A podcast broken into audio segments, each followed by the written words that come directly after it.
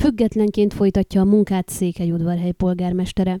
A Szabad Emberek Pártja Hargita megyei szervezetének január 12-ére összehívott közgyűlésén csupán egyetlen napirendi pont szerepelt, hogy a párt kizárja soraiból Gálfi Árpádot. A jegyzőkönyvben szereplő indoklás szerint ugyanis Székelyudvarhely polgármestere a Szabad Emberek Pártjának elveivel ment szembe, amikor a tavaly decemberi parlamenti választásokon arra buzdította az udvarhelyieket, hogy az RMDS jelöltjeire szavazzanak, közölte Bajkó László, a Pol Hargita megyei szervezetének koordinátora.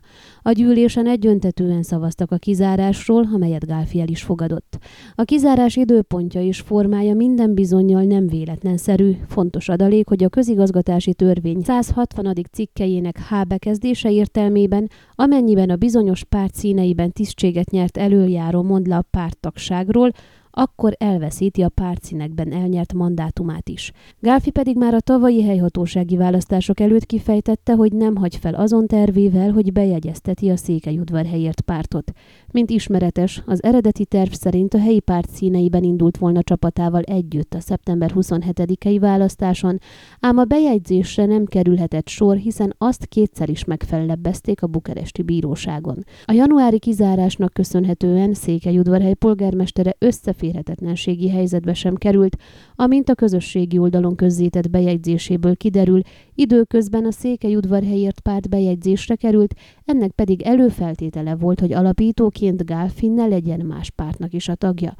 A polgármester egyelőre függetlenként folytatja a munkát, mint írja, az újonnan bejegyzett Székelyudvarhelyért párt céljairól, a következő választásokon való részvételéről még túl korai lenne bármit is mondani, jelenleg a város szempontjából sokkal fontosabb dolgok élveznek prioritást.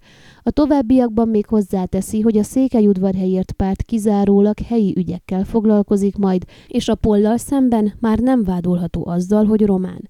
A Gálfi Árpád verbuvált a polos csapat azonban az elnyert mandátumok idejére nem válthat pártszíneket.